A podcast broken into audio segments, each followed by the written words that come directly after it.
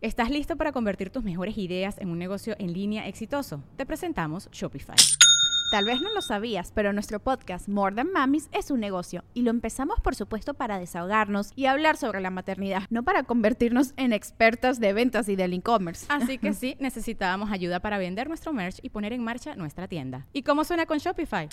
Llegó otra venta. Shopify es la plataforma de comercio que está revolucionando millones de negocios en todo el mundo. Ya seas un emprendedor desde tu casa o desde donde sea, Shopify es la única herramienta que necesitas para iniciar, administrar y hacer crecer tu negocio sin dificultades. Con Shopify puedo gestionar pedidos, envíos y pagos desde cualquier lugar, brindándote toda la información y estadísticas de tus ventas al detalle. Regístrate para un periodo de prueba con tan solo un dólar al mes en shopify.com barra sonoro, todo en minúsculas Ve a shopify.com barra sonoro para llevar tu negocio al siguiente nivel. Shopify.com barra sonoro.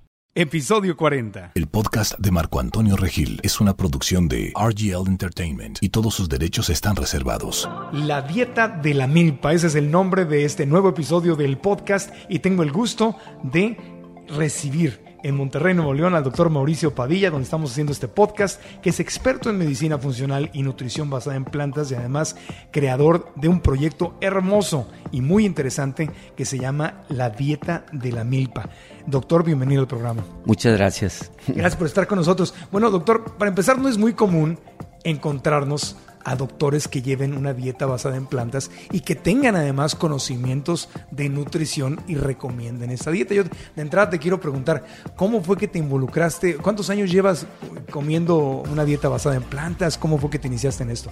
Bueno, en 1972 yo saliendo de la prepa aquí en Monterrey tuve un problema de salud que a mí me, pues realmente me asustó, me paralizó porque me, querían operar.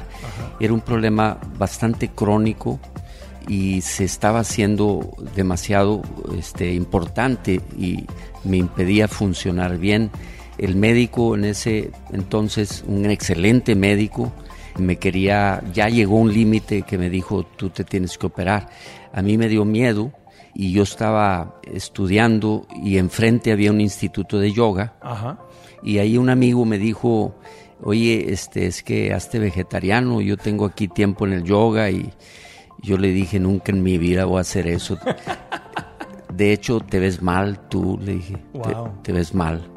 Según yo, porque yo después me di cuenta que hay una resistencia siempre que te mencionan algo diferente a como tu mamá te enseñó a comer. Claro. Y yo dije, ¿cómo mi mamá, eh, o sea, la mujer más buena de toda la galaxia, me enseñó algo que no está bien? Eh, eso no lo creo. Pero bueno, a Y lo tiraste a loco, le dijiste, no te ves mal, ¿cómo crees? Yo nunca voy a, nunca en mi vida. vegetariano. Pero a las... Eras carnivorito, carnivorito, como buen regiomontano. Bueno, no era carnívoro, mucho más que eso, porque yo comía proteína animal desayuno, eh, en la comida y en la cena. O sea, veces al día, sí. Sí.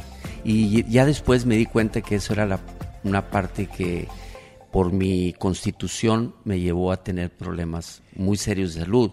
Y cuando yo me atreví a hacer el cambio, dije nunca nunca vuelvo a comer igual. Pero ¿cómo hiciste el cambio? ¿Qué tenías? ¿Problemas de gastroenterología? No, no, yo tuve un, no, yo tuve un problema digestivo, siempre tuve. Yo iba a los tacos, eh, no quiero decir cuáles, pero ahí atrás de Tec de Monterrey, donde estaba la prepa, y me iba muy mal. ¿Comías muchos tacos de carne Bueno, comía tacos, según yo, normal, pero... Eh, pues me daba diarrea, me deshidrataba y entraba al hospital. Wow. Sí. Te pegaba fuerte. Ah, muy serio. Mis amigos se burlaban de mí. Me decían, pues, ¿qué edad tienes? O sea, ¿qué te pasa? Pareces un viejito, ¿no? Ajá. A los 35 años, ya cuando pasaron ya, pues, más de 15 años, y yo ya estaba trabajando en el tema de nutrición, Ajá. yo recibí a mis amigos que se burlaron de mí. Y pues algunos, yo les decía, pues, ahora sí, ¿cuántos años tienes? Oye, traes un problema muy serio, ¿no? y tú estás sanito ya. Sí, pero fíjate qué interesante, ¿eh? Yo me considero que mi salud era precaria. Hay personas con diferente nivel de salud constitucionalmente. Sí, entiendo. Y una persona con una baja salud constitucional, su cuerpo te avisa pronto, tú no puedes hacer ciertas cosas, porque tu cuerpo se deteriora y se siente mal. Yo considero que yo tuve una salud precaria, una constitución física hasta cierto punto débil en el sentido del, del tubo digestivo y mi relación con los alimentos y todo eso. Okay. Entonces, eso me llevó muy pronto a experiencias en el que yo no podía comer igual que mis amigos, Ajá. que podían digerir piedras, o sea, ellos podían comer todo.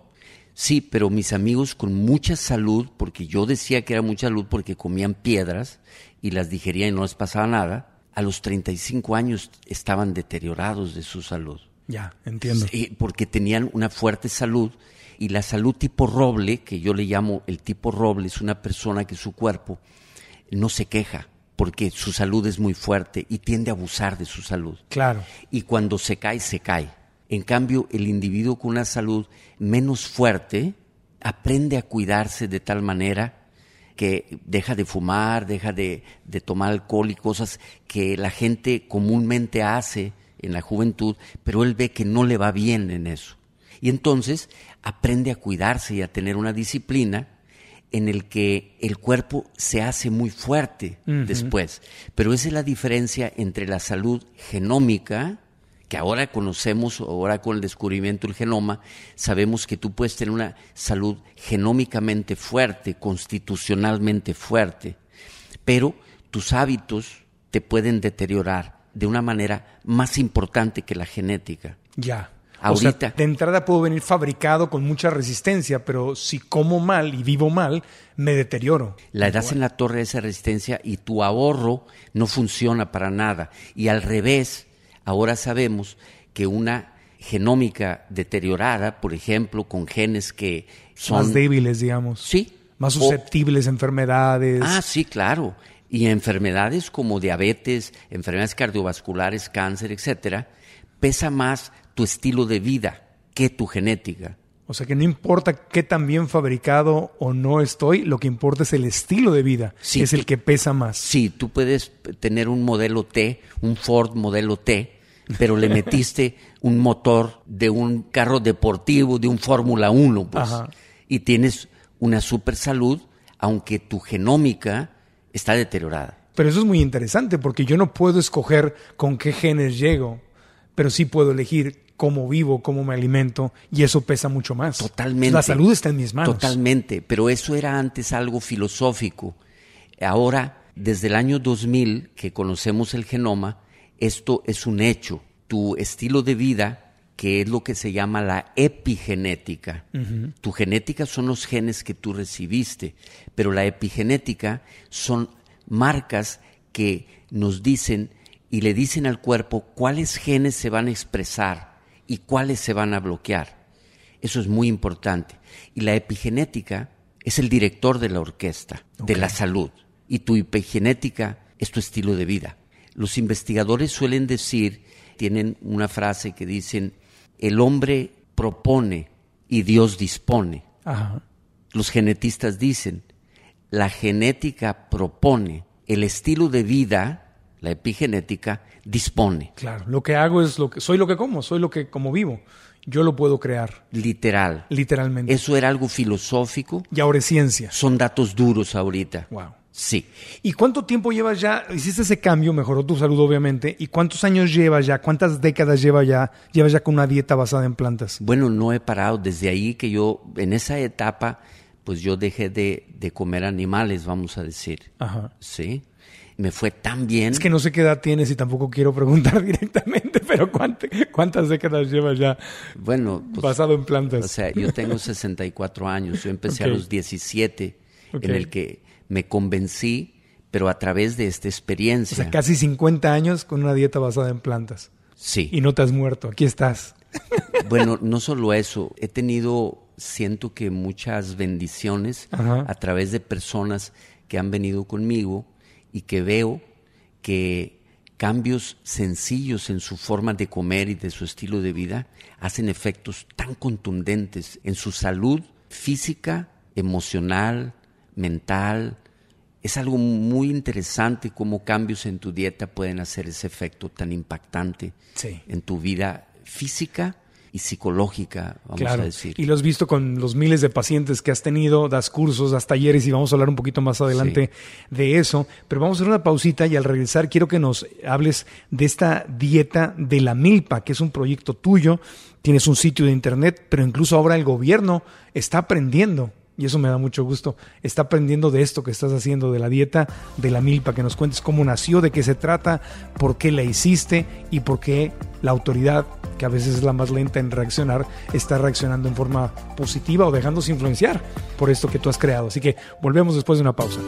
Nos vamos de gira a los mejores festivales de salud de México con cinco secretos para hacerte vegano y no morir en el intento. Es una conferencia donde te comparto las herramientas que me ayudaron, los pasos más importantes que me ayudaron para tener éxito durante ya 11 años en este estilo de vida basado en plantas, es decir, sin consumir alimentos de origen animal. Son tres festivales, el primero en Tulum, sábado 13 de julio en el Tulum Veg Fest. Después en Tijuana, en el Tijuana Veggie Fest, domingo 4 de agosto. Y vamos a Guadalajara el domingo 20 de octubre al Festival Vegano y Vegetariano. Para más detalles visita marcoantonioregil.com diagonal eventos. Estás escuchando el podcast de Marco Antonio Regil. El doctor Mauricio Padilla, creador de la dieta de la milpa, está con nosotros, experto en medicina funcional y nutrición basada en plantas. Bueno, cuéntanos, doctor, ¿qué es la dieta de la milpa? Suena, suena rica, suena aparte muy nuestra, muy latina, muy mexicana. Pues sí, de hecho es algo que eh, no solo es mexicano, podemos decir que es de América. Claro. Sí, porque nosotros nos hemos alimentado de la milpa, nos hemos alimentado de la tierra. La es cultura decir, del maíz, ¿no? Que se comparte en América Latina. literalmente, el maíz y algunos otros acompañantes como el frijol, el amaranto y en el sur de América eh, la quinoa. Ajá. Sí. En Perú, sí, claro. Sí. Bueno, que ahora ya se expandió, ya los peruanos este, hasta problemas tienen de quinoa en, en su país para el mercado local, porque ahora se consume en todo el mundo. Sí, y eso ha pasado con muchos alimentos, eh, como por ejemplo, vas a España y comes la tortilla española, es huevo con papa, pero la papa es de América. El tomate que en la dieta mediterránea es tan importante también es de América. El chocolate que se consume en todas partes es de América. Es decir, hay muchos alimentos de América que han salvado literalmente de hambrunas a poblaciones muy grandes. Por ejemplo, en Irlanda, la papa, tú vas con europeos, te dicen, bueno, es que la papa nos salvó Ya. en el, en el tiempo de guerras. Claro. Sí. ¿Y cómo creaste la dieta de la milpa? ¿Qué te inspiró? ¿Cuáles son los datos que te hicieron crear esta dieta? Y cuéntanos de ella, dónde la estás aplicando, a quién están ayudando con esta dieta. Bueno, yo le llamé dieta de la milpa por viajar a... Mi primer viaje largo fue a Machu Picchu en 1976 y después de ese viaje y otros viajes a la zona del Amazonas, del sur de Colombia, norte de Brasil, con los huitotos, los araracuaras y otros indígenas y conocer aquí en América la alimentación y estar muy interesado en el efecto de la dieta en las enfermedades crónicas. Yo cuando fui a la Amazonía vi ahí indígenas muy fuertes, de hecho nos bajamos de una avioneta después de dos horas y media de vuelo eh, de Bogotá hacia el sur, hacia la zona boscosa de la Amazonía, y yo vi una persona que yo le calculé pues más de 75 años, pues rayando en los 80, ¿no? Y íbamos eh, 10 personas mexicanos y 10 colombianos. Y él eh, tomó una maleta, ¿sí? Una mochila, se la puso, una mochila pesada, agarró otra maleta con una mano y me dice, oiga, este, ¿tiene alguna otra? Porque ando vacío de una mano. Yo me quedé así con una persona mayor. Claro. Dije, wow, como a mí me interesan los alimentos y la dieta, bueno, yo dije, estas personas que comen. Que comen, claro, porque Sí. a los 72 normalmente tú le ayudas a esa persona a cargar maletas. Sí. No está para ayudarte a ti. Y después tuve un incidente interesante porque en ese río se juntaba una, mezcla de un centro de investigación belga de la fauna con uno norteamericano del petróleo, del subsuelo, y yo no tenía moneda local y alguien me dijo, oye, nos vamos a internar en el bosque y yo me quiero llevar algunos víveres, ¿qué hago? Ve allá a la loma, ve allá con los gringos. Total, yo llegué ahí, un helicóptero eh, muy grande que yo no había visto de cerca nunca y me metí, hablé con los dos norteamericanos. Total, estuvimos platicando de la alimentación de la zona, yo le hacía preguntas y todo, y él me dijo, mira, nosotros tenemos aquí ya mucho tiempo y lo primero que a mí me sorprendió fue las baterías de ese este artefacto que está ahí, que era el helicóptero este sofisticado. Nosotros cargamos una batería entre dos personas y tenemos que caminar y descansar. Unos pasos y descansas. Están muy pesadas. Aquí los indígenas se pusieron una batería de un lado, otra del otro, y dice, ¿a dónde la llevo? Wow. Yo, observando cosas así, dije, ¿qué, ¿de qué está hecha esta gente? Cuando observé lo que ellos comían, me sorprendí más, porque ante los estándares de la nutrición académica, ellos debían estar anémicos y no viviendo sanos. Pero yo los vi muy sanos. Vivimos con ellos, estuvimos con ellos un buen tiempo.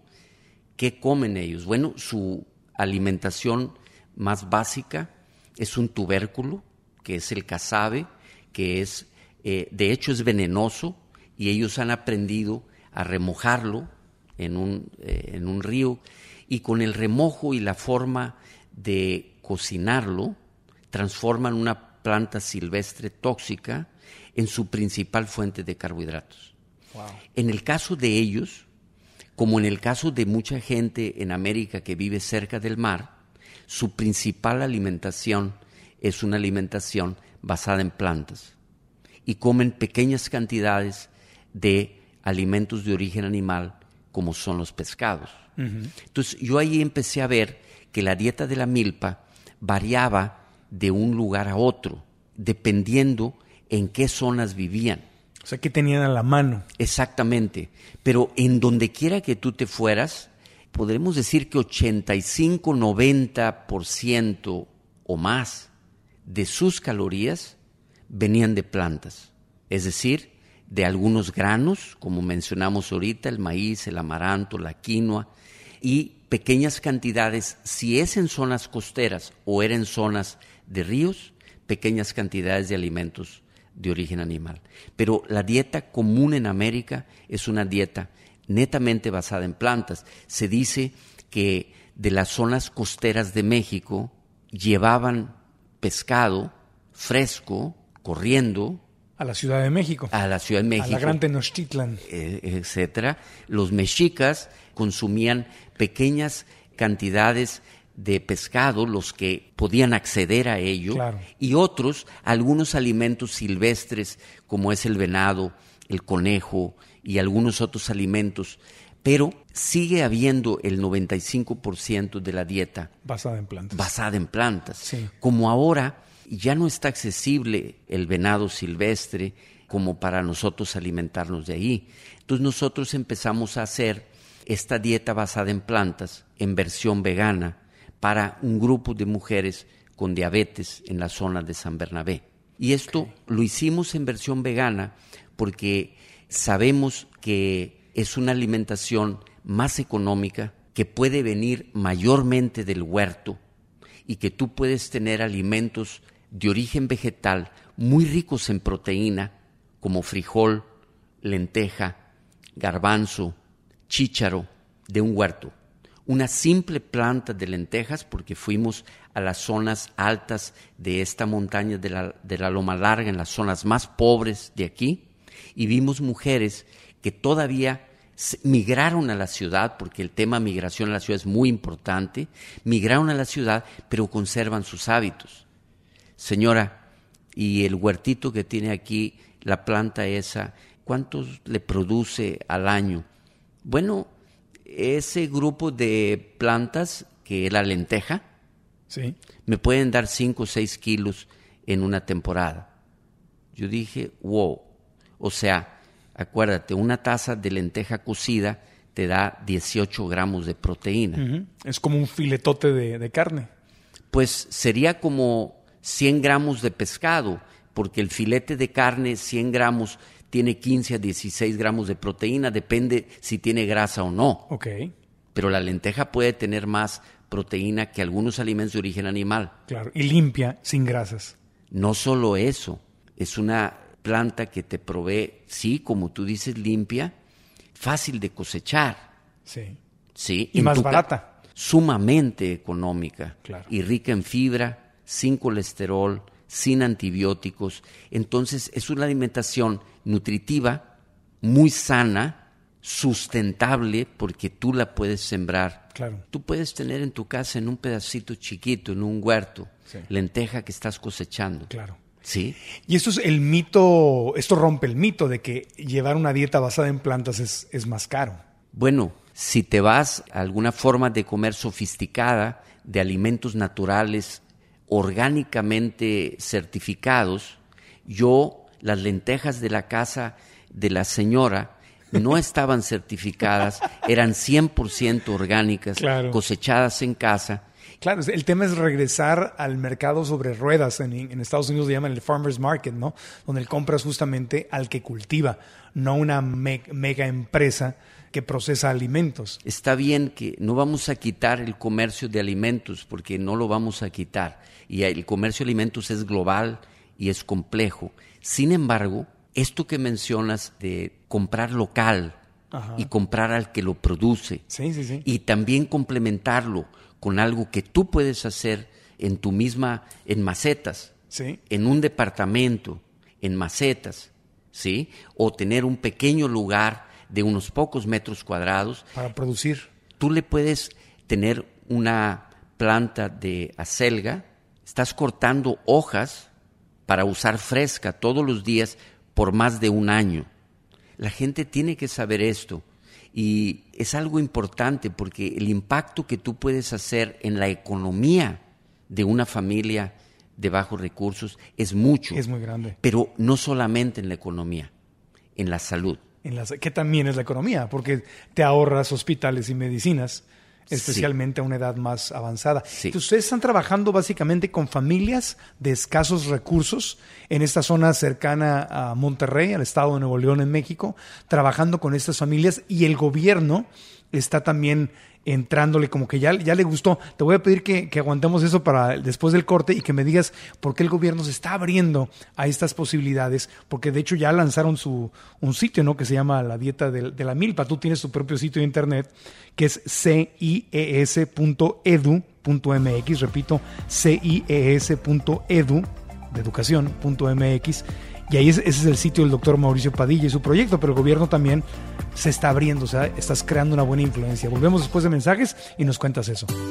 Nos vamos de gira a los mejores festivales de salud de México con cinco secretos para hacerte vegano y no morir en el intento. Es una conferencia donde te comparto las herramientas que me ayudaron, los pasos más importantes que me ayudaron para tener éxito durante ya 11 años en este estilo de vida basado en plantas, es decir, sin consumir alimentos de origen animal. Son tres festivales, el primero en Tulum, sábado 13 de julio en el Tulum Veg Fest. Después en Tijuana, en el Tijuana Veggie Fest, domingo 4 de agosto. Y vamos a Guadalajara el domingo 20 de octubre al Festival Vegano y Vegetariano. Para más detalles visita marcoantonioregil.com diagonal eventos. Estás escuchando el podcast de Marco Antonio Regil. La dieta de la milpa con su creador, el doctor Mauricio Padilla, está con nosotros aquí en el podcast. ¿Cómo es que el gobierno se le abre la mente? ¿Qué está haciendo el gobierno? ¿Cómo se involucró? Cuenta. Desde el año 2002 que conocí al doctor José Alejandro Almaguer, que está en la Secretaría de Salud a nivel federal, es una de las personas que tiene un enfoque orientado a la salud eh, de la población. Y él tiene mucha experiencia en conocer la población realmente que necesita salud en México y a la que no le llegan eh, recursos de primer mundo en medicina. Ajá. Entonces a él se le encargó a su área de la Secretaría de Salud eh, la medicina, vamos a decir, Natural. de los indígenas, Ajá. porque su área eh, es la coordinación de medicina tradicional y desarrollo intercultural. Ok. Y entonces, él estando muy sensible a todo el tema indígena y muy cerca de la gente que hace milpa, Ajá. ¿sí? Unimos esfuerzos y se creó un documento que eh, ellos eh, trabajaron que se denomina Dieta de la Milpa. Y ya tú puedes buscar en Google este documento, es un libro y es una política pública que se llama Dieta de la Milpa, como una dieta culturalmente pertinente y como una dieta de América. Y sana y sustentable. Creo Exacto. que ahí, ahí le, le tenemos una enorme ventaja a Estados Unidos, porque, bueno, todo lo contrario a la dieta de la milpa sería la dieta estadounidense, ¿no? Que es la dieta de las hamburguesas, de los hot dogs, esta dieta que requeriría a cinco planetas Tierra para alimentar al mundo con base en esa dieta, o sea, con los recursos. Dieta basada en carne molida, en, en carnes procesadas, en quesos, en todos, un montón de azúcar, un montón de sal es todo lo, la dieta de la milpa es todo lo contrario, pero en Estados Unidos, como no tienen estas raíces indígenas, porque literalmente se mataron a los indígenas o se desplazaron a los indígenas y se les relegaron en, en zonas específicas, los pocos que quedan, el estadounidense no tiene esta raíz este corazón conectado a la tierra y en América Latina sí tenemos estas raíces y sí podemos hablar de, de esto y creo que ahí tenemos una gran ventaja cultural que Estados Unidos no tiene. Es correcto. Eh, también es bueno mencionar que en México ha habido una influencia muy grande de los Estados Unidos en cuanto a, a la dieta, sobre todo en la zona del norte. En los estados del sur menos, porque se consumen más vegetales y todavía una dieta más apegada a la milpa. Entonces, aquí, bueno, en la Secretaría de Salud, eh, el doctor Alejandro eh, Almaguer, el doctor Hernán García han estado muy sensibles a todo esto, conociendo la panorámica de la salud, y ellos han elaborado este documento eh, importante que yo considero que es un documento que va a ir evolucionando Claro. en el tiempo porque eh, seguimos todavía buscando bibliografía que sustenta esto, porque es una dieta no solo sustentable, como te dije, es una dieta que tiene un efecto eh, muy saludable en temas en que México está padeciendo, como Claro. es la diabetes. La diabetes. Y, y tú querías compartir con nosotros algunos números importantes Bueno. ¿no? que te han inspirado y que le han inspirado también a las autoridades a decir, oye, vamos a hacer algo al respecto. Bueno, tomar en cuenta que la diabetes tipo 2, que es el, el, el 95% de la diabetes, porque está la diabetes tipo 1, Con la que naces y la otra es la adquirida. la Exactamente, es la adquirida, que es la diabetes tipo 2, pero el gran volumen de diabetes es, es en el adulto. Antes se le llamaba diabetes adulta, ahora ya vemos jóvenes, Sí, de- adolescentes. adolescentes que pueden ya tener este, un tipo de diabetes que se parece más a esta diabetes a- adulta. Claro. Entonces, esa, vamos a decir, sensibilidad también de las autoridades que están viendo el panorama de salud, pues es, es la primera causa de mortalidad en México desde el 2000 en las mujeres y desde el 2008 en los hombres. Wow. También es la primera causa de amputaciones, es la primera causa de ceguera, es la primera causa de mortalidad hospitalaria y también aumenta el riesgo de enfermedades cardiovasculares y de cáncer, que son las otras dos enfermedades crónicas. Todas las consecuencias de un estilo de vida no saludable. Estaba leyendo la estadística en Estados Unidos, que es el, como tú sabes, la gente que nos escucha lo sabe, es el país más bélico del mundo, el que a la más le encanta la guerra. Hay más amputaciones como consecuencia de la diabetes tipo 2 que por la guerra. Es- en es- el país que más guerras pelea, ¿no? Es muy interesante eso. Estamos viviendo realmente una situación muy crítica. Esto es un tsunami que se va a venir a, a México y necesitamos hacer algo en la prevención. Entonces, los que lean este documento de, que, que se ha elaborado dentro de la Secretaría de Salud, en contraparte con lo que se llama el plato del bien comer, Ajá. eh, creo yo que es más pertinente a la salud de México este enfoque de la dieta de la milpa De México y de América Latina. y de América, sí. Ajá. Ustedes pueden ver, claro, el enfoque eh, de la dieta de la milpa, van a ver que no es un documento exclusivamente vegano o vegetariano. Sin embargo, nosotros sí tomamos el enfoque vegano Ajá. para nuestro proyecto debido a que la carne es costosa, no solo para la ecología global, sino para el bolsillo. El bolsillo. Y además, la calidad de la carne que puede llegar a las zonas más pobres de Monterrey es de muy, muy baja calidad. Que es el mismo problema eh, que sucede en todas las zonas marginadas de nuestro país y de América Latina. O sea, Monterrey es un ejemplo, pero esto aplica para toda América Latina. Yo creo que sí. Ok. Porque la alimentación urbana se ha hecho una alimentación mixta con alimentos de origen animal que han generado estatus. Claro, porque nos han vendido la idea de que el éxito del ser humano es comer carne. Un amigo muy querido norteamericano que estudió medicina aquí eh, en México, cuando compañero mío en Guadalajara, vino aquí a Monterrey y me dice, amigo, estoy sorprendido, me dice. Yo vivo en Estados Unidos, en Manhattan. Nada más sí te quiero decir que el fenómeno regiomontano no lo he visto allá en Nueva York. Mira, tú observa ese McDonald's. Tú ves carros Audi, Mercedes-Benz y BMW en un McDonald's. Eso no lo vas a ver en Estados Unidos. Allá el que compra una hamburguesa es porque no le alcanza para otra cosa. Es un alimento callejero considerado no buena comida, pues. Ve los autos aquí estacionados en...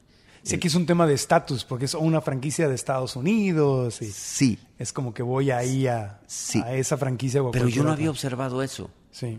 Aquí sí es un estatus ese tema. sí, sí, Entonces, la gente que se viene de zonas indígenas se viene con la idea, pues de perdido voy a comer carne más seguido, ¿no? y creen que eso es mejor. Cuando Claro. lo que estamos viendo es que la estadística eh, de los países de primer mundo con la comida chatarra, las enfermedades y la obesidad suben y de hecho van a la baja. En Estados Unidos los restaurantes de comida rápida em, ya no están viviendo un boom, hay todo un crecimiento de conciencia. Y estos restaurantes de comida rápida se están yendo a los países de tercer mundo o en vías de desarrollo, porque ahí es donde los reciben con los brazos abiertos. Y estaba viendo un documental donde decían cómo está subiendo los niveles de obesidad en América Latina, en, en los países árabes, justamente en los países asiáticos, donde es la novedad.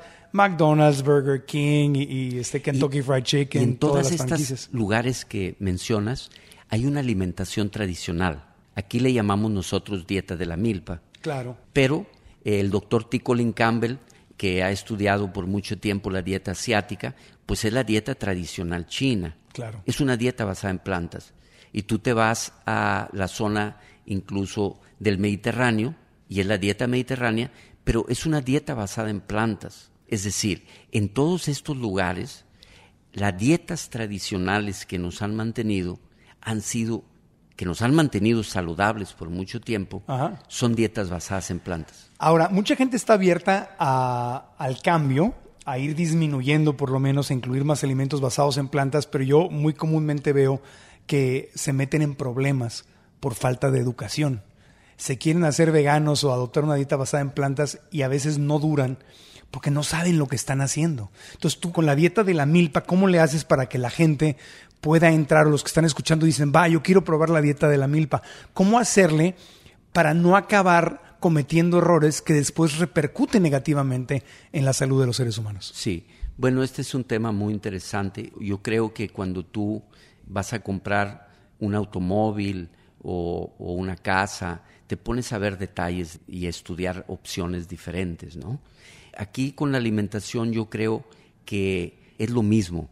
Necesitamos hacer cambios para que sean contundentes, que estén fundamentados en algo serio. Algo que- científico. Sí, no solo científico, además de que esté bien fundamentado desde el punto de- de vista de la ciencia, que sea algo adecuado a ti, a tu genoma, a tu tipo de trabajo, porque alguien dice dieta vegana, sí, pero la dieta vegana puede tener muchas variantes Muchas. de acuerdo a tu estilo de vida. Claro. Sí, hay excelentes atletas veganos y tú puedes eh, ser una persona con diferentes tipos de estilo de vida y adaptando la dieta eh, vegana. Yo le quitaría el título de veganismo o vegetarianismo esto, sino vamos a ponerle un migrar gradualmente hacia una dieta cada vez más sana, basada en plantas. Y yo me he fijado que el temor es un bloqueo. Te voy a poner un ejemplo muy sencillo.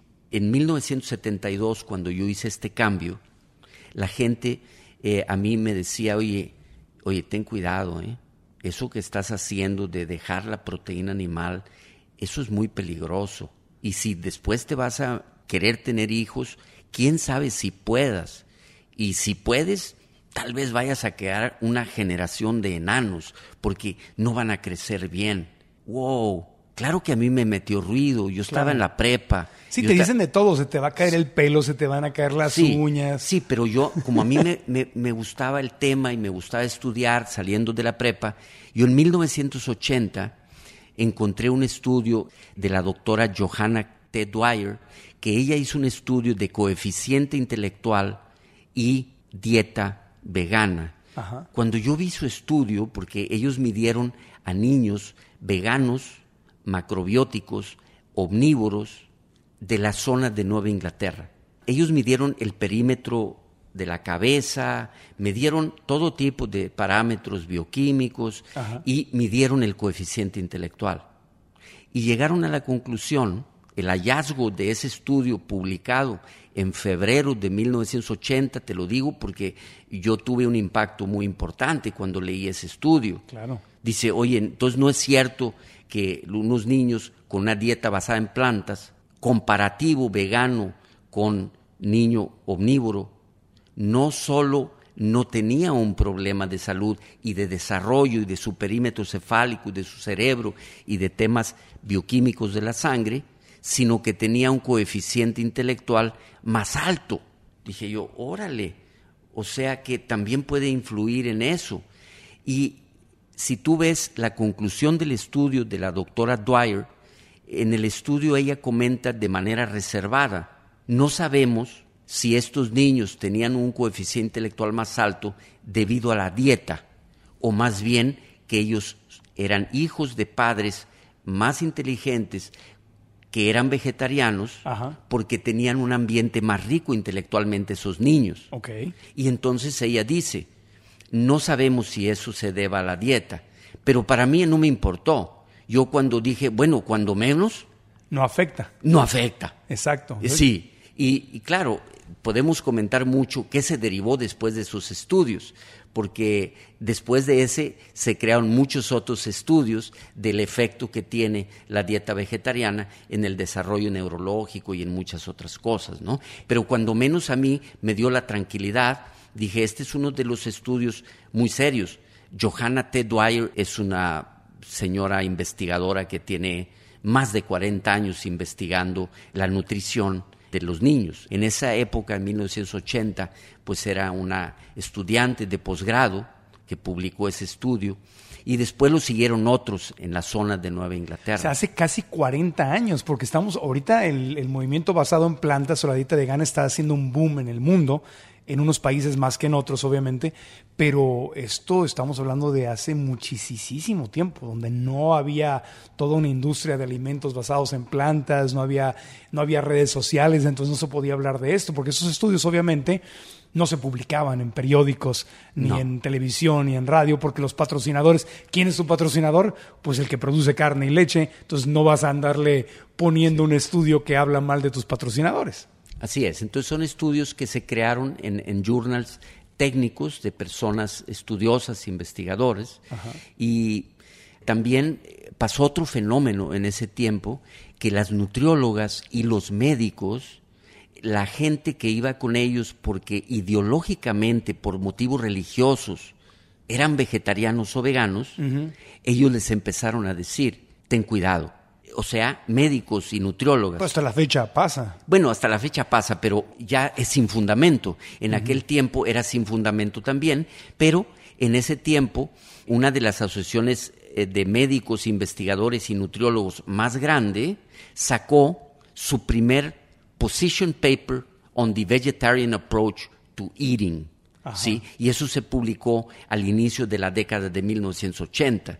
Y en ese, en ese documento, que era un papel, eh, vamos a decir, de la postura Ajá. de la asociación más importante de nutrición y investigadores de medicina. Esa es la traducción, la postura oficial de, Sí. de estos investigadores Sí, de medicina. Position Paper on the Vegetarian Approach to Eating. No era una publicación cualquiera, era una publicación consensada Un documento médico. consensado, Ok. no solo médico, sino consensado entre muchos investigadores, ellos ahí dijeron, oigan, le estamos recomendando a nutriólogos y médicos, tú no debes cambiar la dieta de una persona que es vegana o vegetariana, tú debes aprender cómo esa persona puede hacer una dieta vegana o vegetariana sana. Ese es el tema interesante. Claro. Y ahí le dijeron a toda la gente, primero aprende tú, porque tienes ciertos dogmas diciendo que esta persona no puede hacer una dieta vegetariana o vegana sana.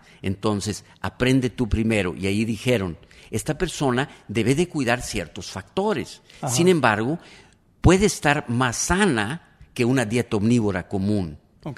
Entonces, como quien dice, llamaron la atención a los médicos y profesionales asociados, oye, ponte a estudiar. Ponte a estudiar.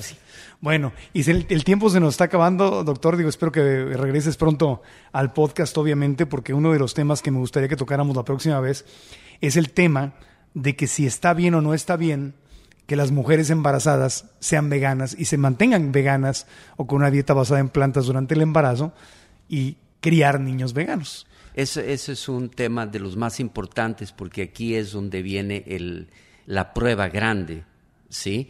Y después de unos 25 años de ver personas embarazarse con una dieta basada en plantas, yo sí tendría algunas cosas que compartir después de ver muchas mujeres con lo que se llama infertilidad idiopática o que se llama infertilidad por causa inexplicable, porque ahorita la infertilidad es mitad del hombre mitad la mujer. El hombre también está influyendo, el hombre envía a la mujer, ¿sí? Pero después de un tiempo de trabajar con amigos ginecólogos que ven infertilidad, hemos tenido experiencias que creo yo que pueden ser valiosas para la gente. Sería muy valioso para compartirlas, pero por lo pronto tú como médico a tus pacientes y tú que eres un médico que aparte has estudiado nutrición, Sí. que es cosa rara Sí. en la medicina, tú a una mujer que sea vegana y se embaraza, le dices, ¿está bien o la mandas a comer alimentos de origen animal durante el embarazo?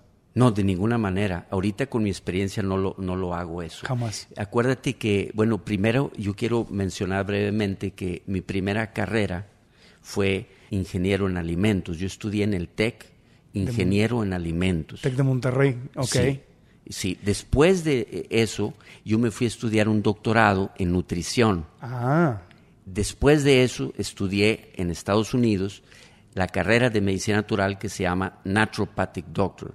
ok. O sea, el área mía fuerte ha sido los alimentos desde antes de entrar al tema de la medicina o de la salud. O sea, empezaste en la industria de los alimentos, luego en la nutrición Sí. y después vino la medicina. Es correcto. En ese orden. Sí, en ese orden. Entonces, yo, yo estoy convencido del efecto que pueden tener los alimentos en tu genoma, porque es el área que me ha apasionado, ¿sí? Eh, la relación de los alimentos con el genoma. Esto se llama nutrigenómica, cómo los alimentos, falta de nutrientes o exceso de nutrientes y toxinas ambientales pueden influir en tu genoma, influir en tu salud favorablemente. Maravilloso. Pues te agradezco mucho que hayas estado con nosotros y te invito para que el próximo episodio que vengas nos platiques justamente del tema de la alimentación basada en plantas en relación a mujeres embarazadas, a niños, a recién nacidos y a, y a chiquitos. O sea, si se vale o no se vale, si se puede o no se puede Y cómo sí se puede. y cómo si se puede. Exactamente. Muchas gracias, doctor Mauricio Padilla.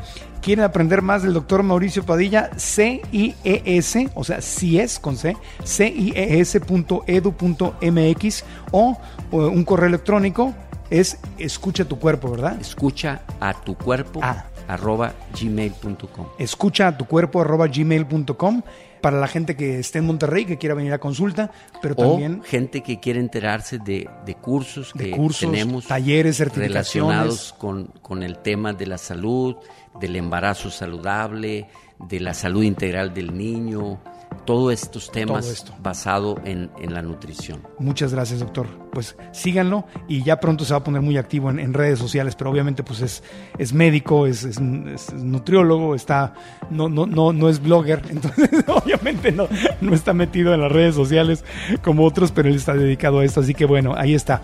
Es muy importante ponerle ciencia al asunto y les agradezco que nos hayan acompañado en este podcast que vive en marcoantonioregil.com, en Spotify, en Apple Podcast, Google Play y todas las aplicaciones de podcast, ahí nos pueden encontrar, dar, darnos las cinco estrellas y una reseña positiva si les gustó y recomiéndenlo, graben un pedacito y pónganlo en sus Insta Stories de Instagram para que más personas y pónganle el swipe up para que más personas eh, vengan a escuchar. Gracias, doctor Mauricio Padilla. Gracias a ti. Nos Encantado. Estamos gracias, gracias. Hasta la próxima. Aprendamos juntos.